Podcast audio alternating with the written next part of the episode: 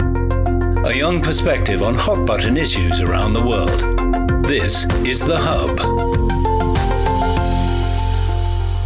Hello and welcome to The Hub. I'm Wang Guan in Beijing.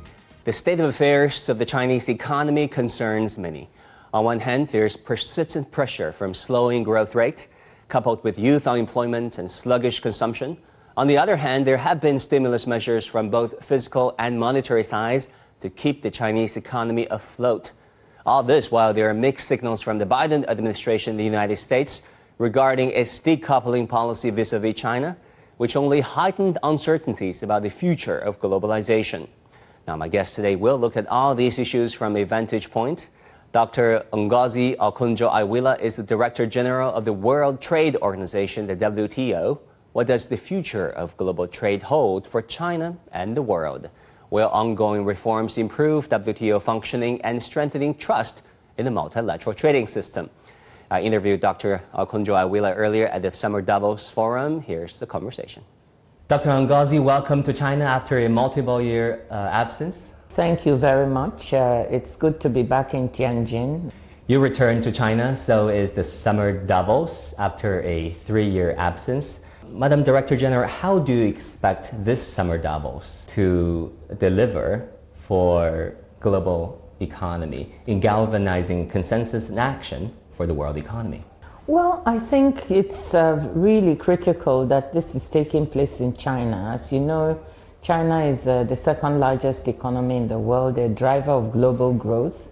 Uh, so, having a gathering like this with key business people, key policymakers, and politicians at a time of heightened global tension, I think is a very good thing because we can all listen to what China is trying to do. One, for its economy to recover uh, and keep driving uh, the global growth, keep contributing. Two, how is China feeling about these tensions and how can we cooperate better globally? Because we cannot solve the world's problems unless the two big economies, the two big powers get along. Exactly. How do you see the role of China in this post pandemic world, especially in terms of helping with global trade and global growth? And in particularly, how do you see China's role within this multilateral trading system? Well, uh, China is probably one of the poster children uh, for the success of the multilateral trading system. Since it joined uh, the World Trade Organization in 2001, China has done phenomenally well. Its per capita income has increased over 12 times. It's now the largest exporter in the world, it's the second largest importer. Uh, so on all counts, China has done extremely well, as, and as everyone says, it's critical to the world economy. So what happens to China is of consequence not only to people in China, but to everyone around the world. And uh, so we, whatever happens in trade also, uh, China is central to that. China formally applied for the resumption of China's membership to the GATT as a contracting party on July 10, 1986. The negotiations lasted for 15 years. And on December 11, 2001, China officially became the WTO's 143rd member.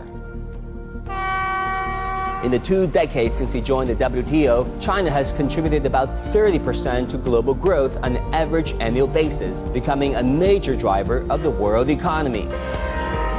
China's average tariff rates have been reduced from 15% to 7%, well below its commitment of 10%, and far lower than other major emerging economies. Foreign direct investment into China has increased at an average annual rate of 6% ranking first among developing countries for 30 consecutive years.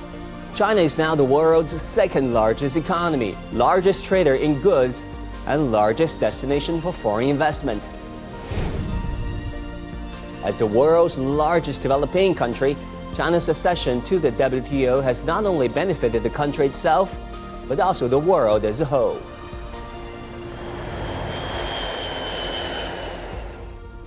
You mentioned the projections from the IMF as well as the World Bank uh, of over 5% of growth for China going forward. Is that also the uh, consensus estimate projection from the WTO from you? We look at the numbers last year um, and trade between China and some of its biggest trading partners, the numbers still look robust. The trade with the US at 690 billion US dollars is close even past the peak that we saw just before the pandemic.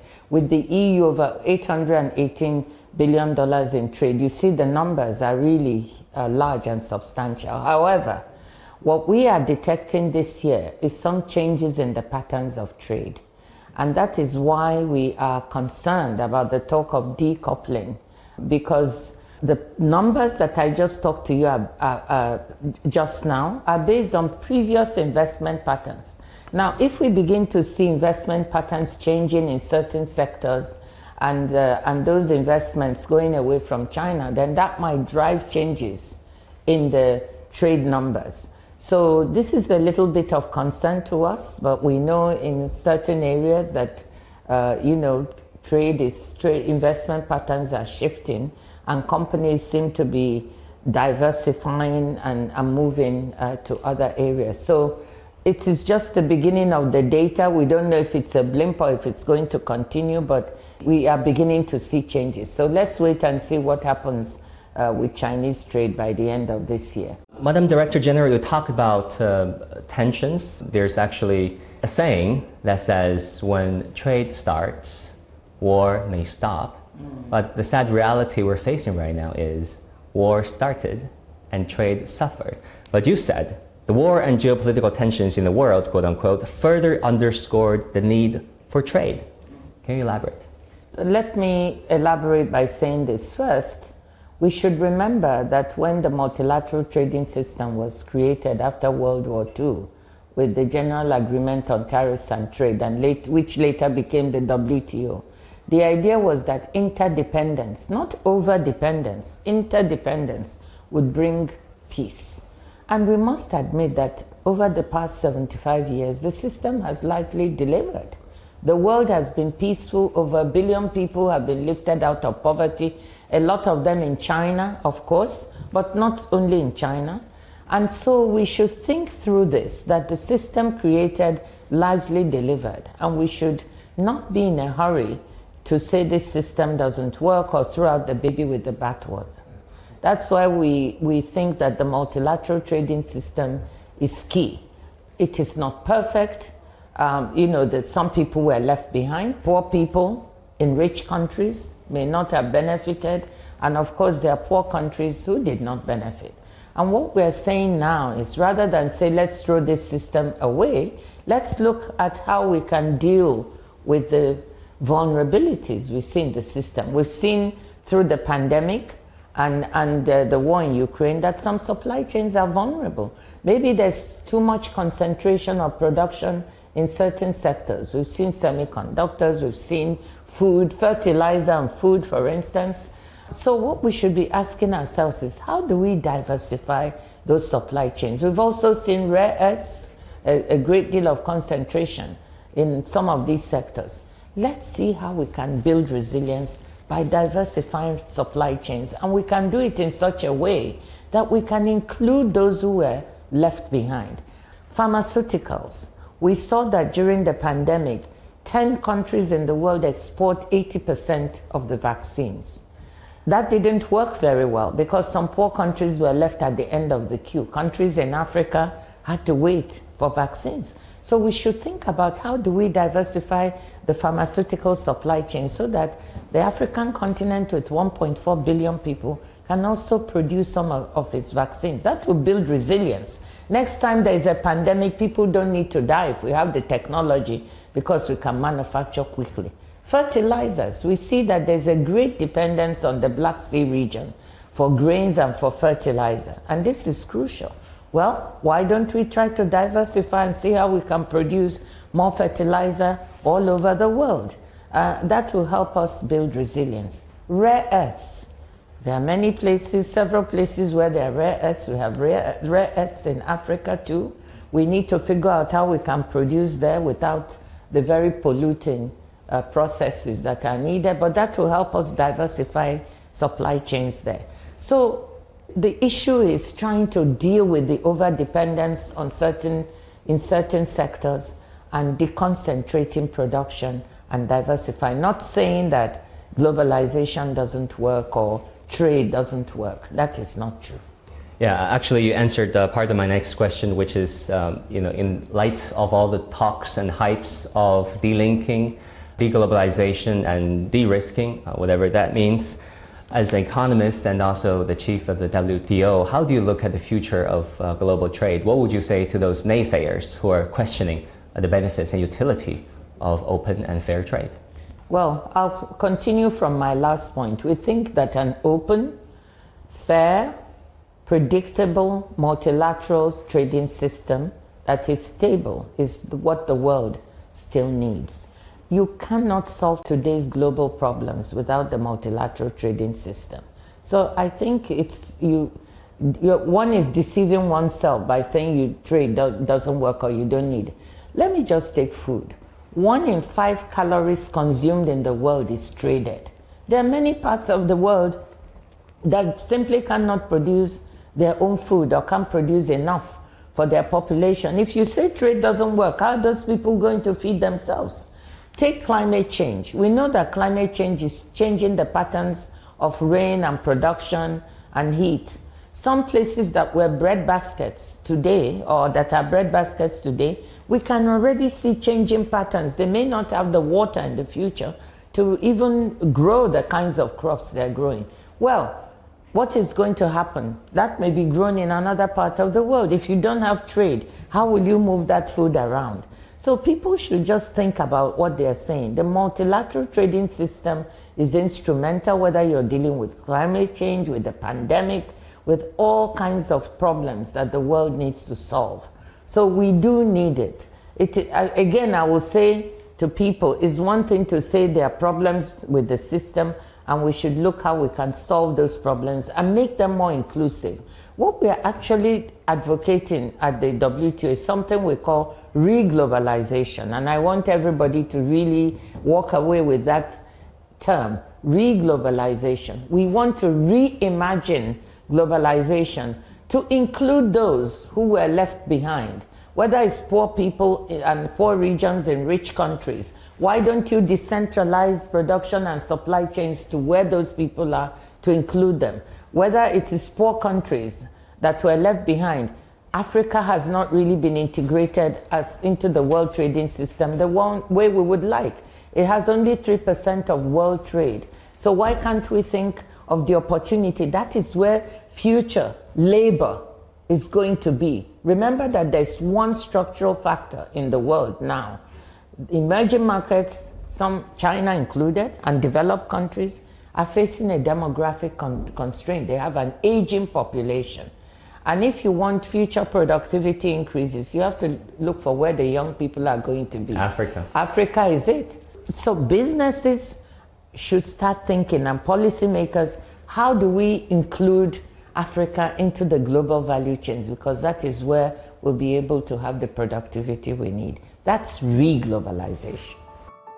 Dr. Ngozi Okonjo-Iweala, the seventh Director General of the WTO, was elected on February the 15th, 2021.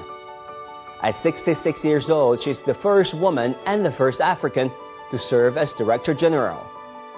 She's a development economist and spent a 25-year career at the World Bank, rising to the number two position of Managing Director. She served as Nigeria's finance minister and foreign minister and was formerly chair of the board of Gavi, the Vaccine Alliance.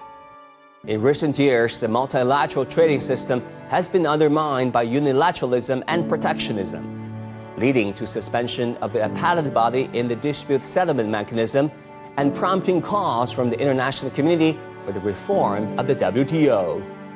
Dr. Okonjo-Iweala is taking on the difficult job of promoting multilateral trading system and upholding multilateralism. Madam Director General, on many occasions you talk passionately about the necessity for WTO reform, and at the center of it all, uh, many argues, is the dispute settlement mechanism. Unfortunately, uh, there hasn't been new appointment of judges. Some countries, uh, namely the United States, blocked efforts to appoint new judges over 60 times. How does that, the WTO plan to revive that very important appellate body? Well, thank you, Guan, for that uh, question. I think the reform of the WTO is something that is very important to us. And a good part of that reform is reform of our dispute settlement system.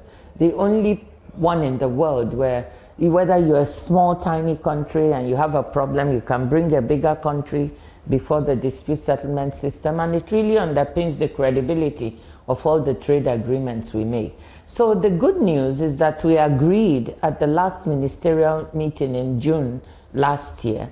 Ministers agreed that the dispute settlement system must be reformed by 2024. And we're really hoping that by a ministerial meeting in February next year, we'll have a good chunk of the reform in place, if not all of it. Uh, so members are meeting with each other now, trying to move the process forward, and we hope we can come up with a credible way forward by February of next year. Services trade and the digital trade are growing in both proportion and importance. Uh, what are some of the highlights regarding those types of trade that you think are worth sharing with policymakers and our audience?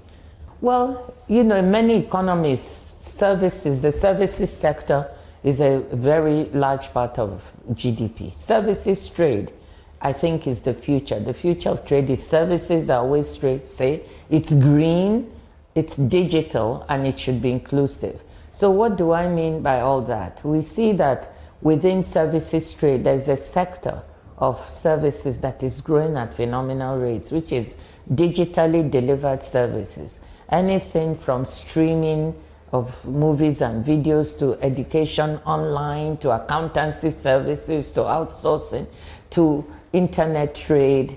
There's so much happening digitally with an 8% per annum growth rate in digitally delivered services trade compared to 5.6% for goods trade. This is where we see the future stripping away. So we think that we need to look at that. That is a green shoot in the world economy. It can help us recover. You saw during the pandemic, digitally delivered services trade was growing at even double digits, 14% or so per annum.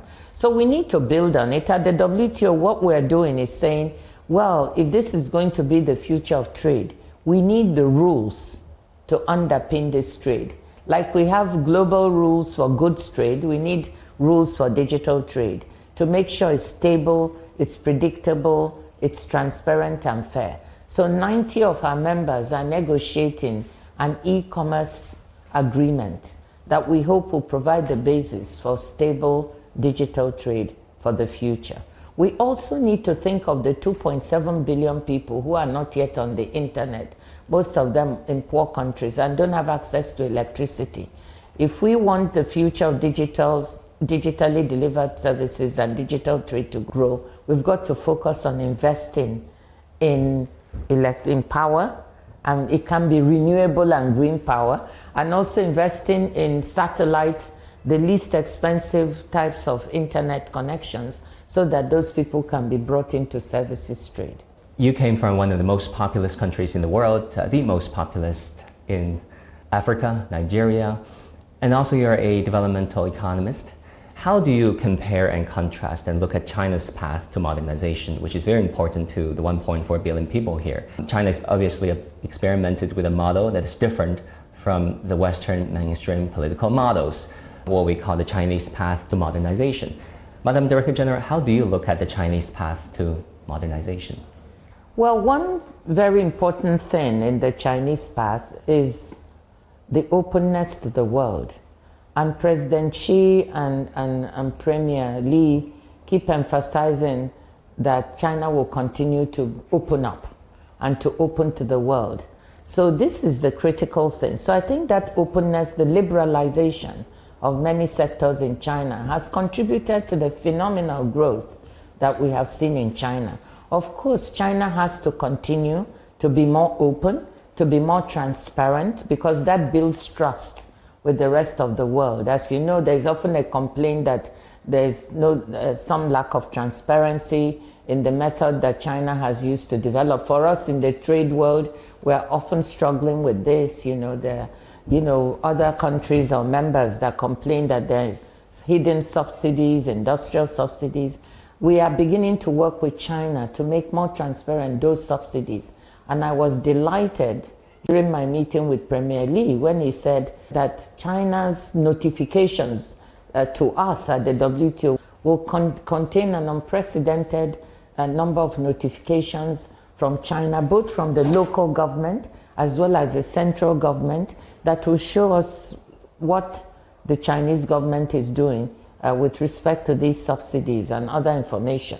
So that kind of openness and transparency is part of the new way China's model is working and China wants to do business. And I strongly want to encourage it because I think the more open China is, the more trust, the more investment will come in. Um, we also need to think about uh, China's model of trying to invest in other countries. And I would strongly encourage, remember what China was trying to do in Ethiopia, trying to encourage the development of certain industries uh, in leather, in textiles in Ethiopia, and Chinese outward direct investment in African countries that creates jobs. That's also welcome. One of the hotly discussed and debated um, projects is China's Belt and Road Initiative. Um, we have a set of data here. Uh, China and the countries along the BRI trade wise, has doubled over the past 10 years with an annualized growth rate of 8%. How do you look at the merits of this BRI project for global trade and growth? As the BRI project, as long as it's opening up and helping create infrastructure, many, many developing countries are hungry for infrastructure. Um, on the African continent, you can see that up to 55% of the population do not have access to electricity. So if you have the investment that can help bring energy, particularly if it's investment in renewables, um, away from moving away from fossil fuels, that is welcome. Road infrastructure, ports that open up the economies and help them grow, that is welcome. The only thing I would say is the way this investment is done is very important. As long as it is not creating debt that is unsustainable for the poor countries and they cannot pay. You know the situation we have with Zambia now. If uh, these countries are heavily dependent on commodities and the price falls, then you find they fall into a situation where they are debt distressed and they cannot even service the debt. So the manner in which the investment is made will be very important. You know, the rates at which the loans are given should be as much as possible concessional so that countries can earn and pay back. So, yes, if the Belt and Road Initiative can help in a way that is productive to open up infrastructure and, and countries can service whatever they borrow. So, China really has to watch that aspect of its investment because China also does not want to be in a position of accumulating, uh, being a creditor that will not be paid back because the loans are unsustainable. So that's the only part. Otherwise, I think many countries are welcoming uh, investment in their infrastructure because that money is not coming from anywhere else. On the 12th Ministerial Conference of WTO, uh, there are a lot of things on the agenda, um, particularly on national uh, ratification on fishery, uh, why fishery and why are those issues important to WTO and to you? First of all, I want to say just how delighted I am that China ratified the fishery subsidies agreement this morning. Finally, right? After what? No, no, no. Uh, China is among the first, uh, you know, 15 to do this. Um, so this is wonderful. China is the largest fishing nation in the world. It is also the largest subsidizer. So the fact that it has ratified this early is delightful, and I'm very grateful to Minister Wang Wentao, uh, who, who told us and gave us the ratification certificate to Premier Li uh, for what has been done. So why is fisheries important? First of all, the fisheries subsidies agreement tried to do away with $22 billion in harmful fisheries subsidies that are leading to IUU fishing illegal unreported and unregulated fishing of waters. So it's a sustainability agreement. If we do away with this, it means we have more sustainable fisheries, our oceans more sustainable. This is the first such agreement that has been done at the WTO, and it's delivering SDG, Sustainable Development Goal 14.6. So it's really critical. What does it mean for people? It means that all those fisher people, and many countries have artisanal fisher men and women, will have more abundant fish if you don't have all this illegal fishing going on. So it's a very important agreement. There are over 260 million people in the world who depend on fisheries. So this is to make their livelihoods better. Madam Director General, finally, a personal question. You have a track record of breaking glass ceilings. You're the first female and African leader to head the World Trade Organization. Uh, also, you were the Minister of Finance twice for your home country, Nigeria, and also briefly the Foreign Minister, all making records. Many young people, young girls, boys are looking up to you. What would you like to say to them? Well, thank you very much, and I'm absolutely uh, grateful to members for electing me uh, the first woman and the first African to be the head of the WTO and GATT for the past 75 years, yes. Um, but I hope that it's also the best person to lead the organization. And when I was competing, I actually said to them, yes, it's wonderful to be a woman because no woman has ever led the organization or to be African. But this organization needs the person with the best skills to lead, the person who merits it. So please choose that person. If it is me, it will be wonderful. And of course, I think it should be me.